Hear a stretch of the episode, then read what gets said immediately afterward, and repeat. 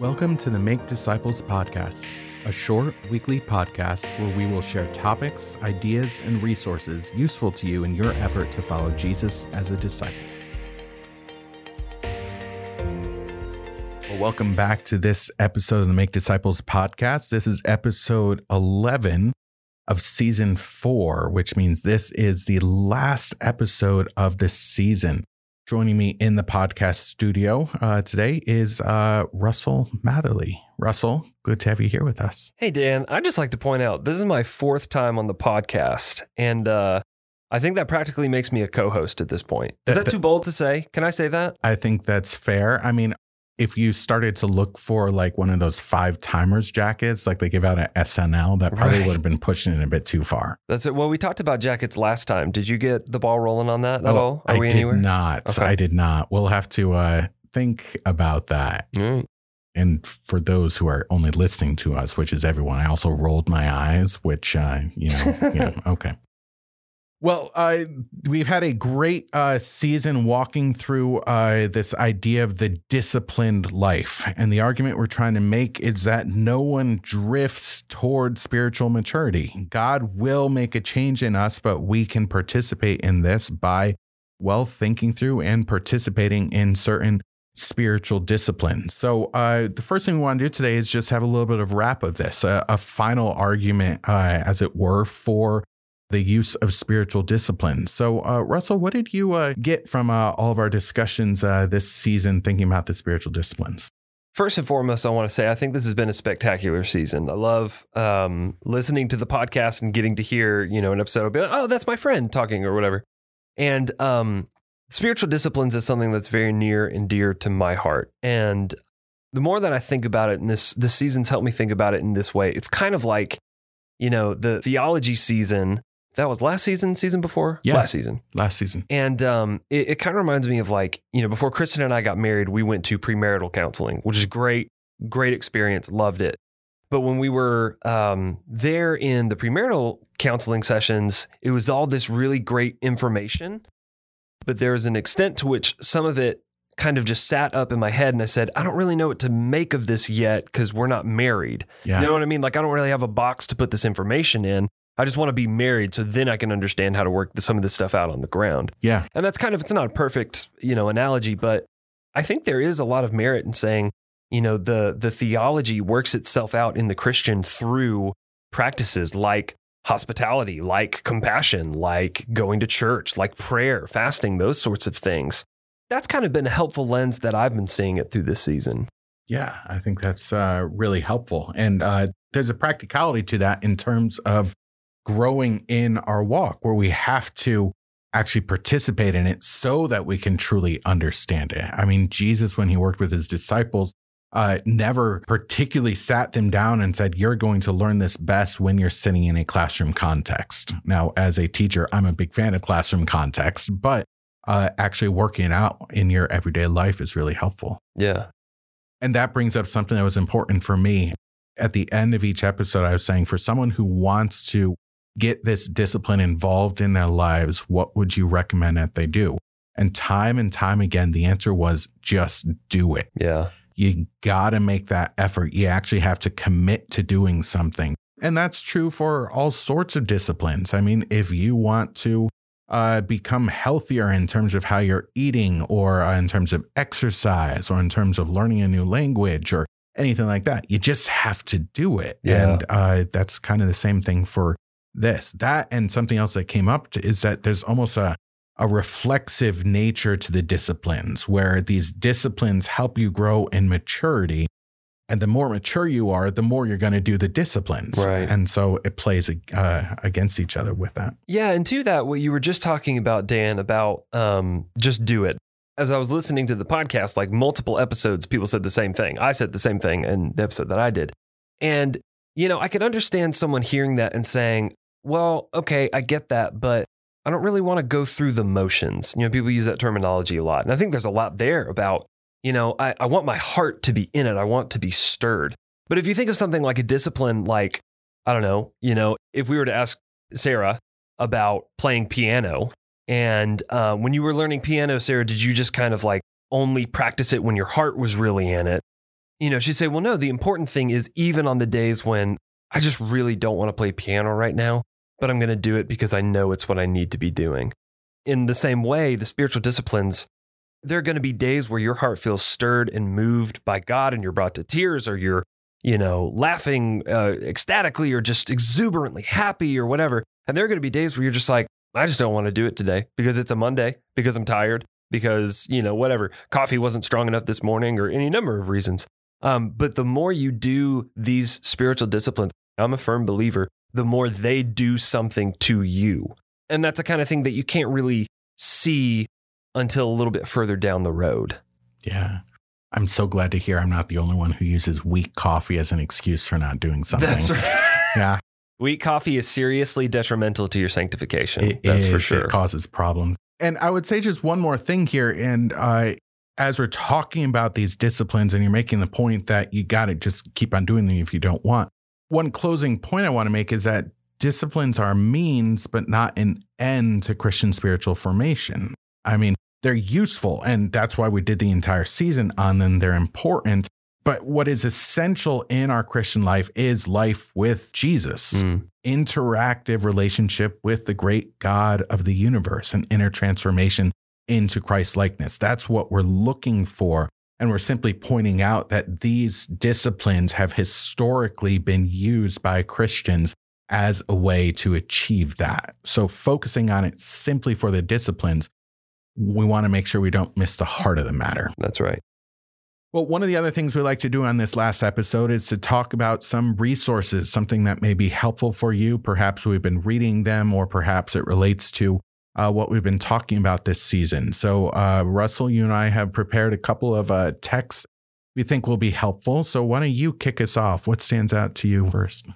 I've read a couple of books this year that I think are really helpful with this topic specifically. So, one that I've read is I, I mentioned this on the podcast. I feel like every time I was just saying before we start recording, I feel like every time I come on the podcast, I talk about a guy named James K.A. Smith, who's a philosopher at Calvin College in uh, Grand Rapids. And um, he wrote a book, I think it was in 2009, it came out called Desiring the Kingdom. And it's um, the first of his, he has a trilogy. It's called um, Cultural Liturgies, I think. There are three of them.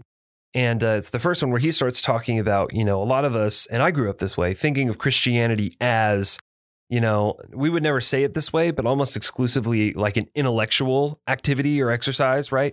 Um, and he kind of blows that up and he talks about, you know, the philosopher Rene Descartes, who always said that human beings are thinking things and that's all that matters. And that's actually not really the way the Bible works. I mean, if you read the epistles, Paul spends a lot of time telling people uh, about behavior. And not that, you know, Christianity is only behavior modification, it's not. But that there's a link between your theology and the practices that you actually live into in your bodies, right? So he talks a lot about you know, particularly um, he comes from a more, um, you could call it a liturgical background through church experience and things like that. But he makes, I think, a really good argument for the need, like kind of the philosophy behind spiritual disciplines and practices, or as we call them, habits and that kind of thing. And um, it's a more academic book. It's a little bit more dense. But he, I think in 2016 or 17, he released a popular version of it called You Are What You Love. That book blew my mind when I read it a couple years ago you know, it sounds kind of trite to say, that book seriously changed my life. But I went back this year and reread kind of the more academic uh, version of it, and it was really good. Desiring the Kingdom by James K. Smith. Great book. I'm going to talk about two books by the same author. Um, and I feel like I should put a disclaimer in here first. It's fairly obvious to note, but uh, just because we're talking about a book or an author here doesn't mean we're going to be in complete agreement with everything they say. And that's certainly true for the books I'm thinking about were written by Richard uh, Foster, a Quaker and a founder of a movement called Renovare, um, which is a great Christian nonprofit that models and resources and advocates fullness of life with God, experienced by grace through the spiritual practices of Jesus in the historical church. So great stuff there. And so these books are valuable enough to commend them to you. And so we might not agree with them or others on every theological issue or on ministry practice. We love their authors and we value their unique gifts and insights. And I mean, we can say this about everybody. I mean, there should be general agreement, but there probably is going to be some disagreements. I mean, even with pastors within the PCA, we're probably going to have disagreements in some way, shape, or form with them. And that's all right. And that's also where we want to distinguish our ability or develop our ability, excuse me, to distinguish between majors and minors. Right. All of that uh, said, my first book would be Richard Foster's A Celebration of Discipline. Some people have called it the best modern book on Christian spirituality. And so it explores the classic disciplines or central spiritual practices of the Christian faith. And he argues that we need to use these disciplines uh, as a true path to uh, spiritual growth. Now, some of these ideas like prayer and Bible study and service and worship we talked about this season, and there's many others in there. And he organized them into inward and outward and corporate disciplines. And so I first read this book uh, in college, and I've gone back to it multiple times since, and as a very useful text. So I would commend that. Russell, another one? Yeah. Well, just real quick on celebration of discipline, plus one to that one. I love that book. I especially love where he talks about the discipline of celebration. Yeah. Well, you never think about that. Like Christians need to be practicing celebration. It's so cool. I love that. It's a great idea. Um, another book that I read this year is called Love Thy Body by Nancy Pearcey. And I know you're a big fan of Nancy Pearcey. Big fan of Nancy Pearcey. She Yeah. is brilliant. Um, and this is a little, it's cool because it kind of straddles that line between academic and popular, right? So you read this book and you feel smart as you read it, but it's still accessible. This is the first book of hers that I've read. And um, yeah, it had a really cool tone to it. But the idea of it, it builds in the first couple of chapters a similar sort of thing that really helps us think of Christianity as a lived experience that happens within people who have bodies, right? And it talks about how, you know, kind of modern secular culture today and secular culture always actually has a trend of devaluing the body, of finding some way of saying, well, your body's not really important. It's just kind of like the robot that carries around the ghost, which is the real important part. And it kind of rips apart what the Bible says, like, not that there's not a distinction between body and soul, there is, but you really can't quite tear the two things apart. I heard a theologian one time talking about if you look at a ham and cheese sandwich, well, if you take the ham out, it doesn't matter which one's more important than the other, the ham or the cheese. If you take one out, you don't have a ham and cheese sandwich anymore. So, in the same way, you can think about a body and soul. If you take one out, make it the most important thing, you don't really have a human person anymore. She takes some more, you know, hot button kind of contemporary issues like, um, you know, LGBTQ sort of stuff and um, uh, euthanasia is another one. Some really good perspective on it. She's really well thought out. I think this is a really important book for Christians to be familiar with today.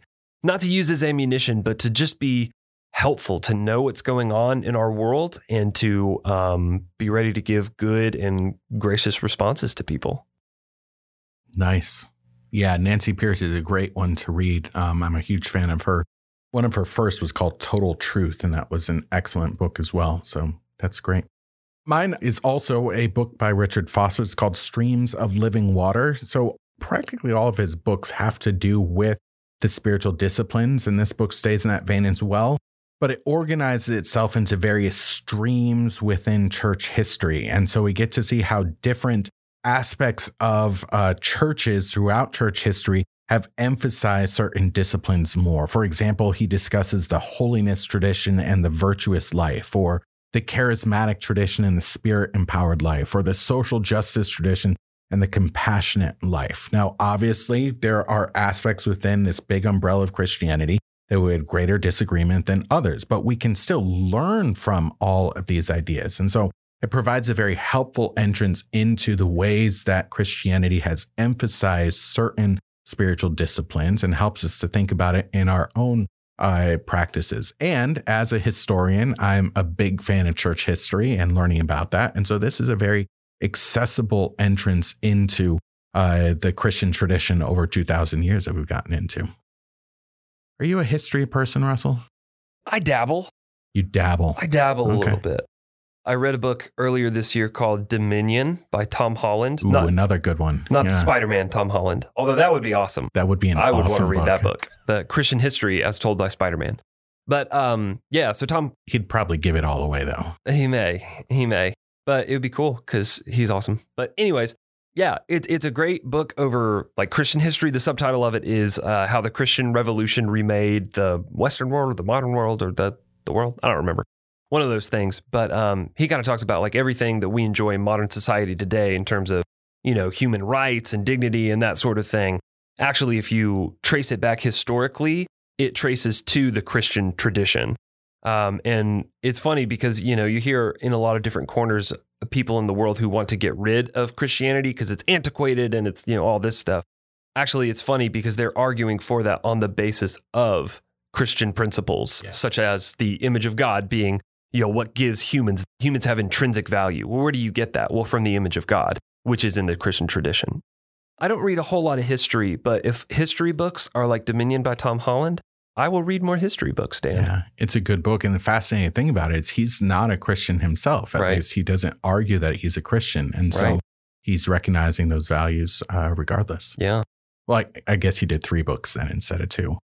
I guess I did. Yeah, that's all right. I didn't read the instructions. Sorry. Not to overwhelm you, our listeners, with too many books, but those are five great options uh, that you might consider. And I guess I mentioned another one, so six. Uh, so have a good summer with all these, everybody. Yeah. um, it has been a pleasure to be with you this season, uh, and we're looking forward to diving into season five this fall. And so we'll see you then. Thanks for joining us for this episode of the Make Disciples podcast. We would love it if you would subscribe, leave a review, and spread the word. This podcast can be found in Apple Podcasts and on Spotify. My thanks to Catherine Eckhart, the producer of this podcast. This podcast is a ministry of Wildwood Church in Tallahassee, Florida.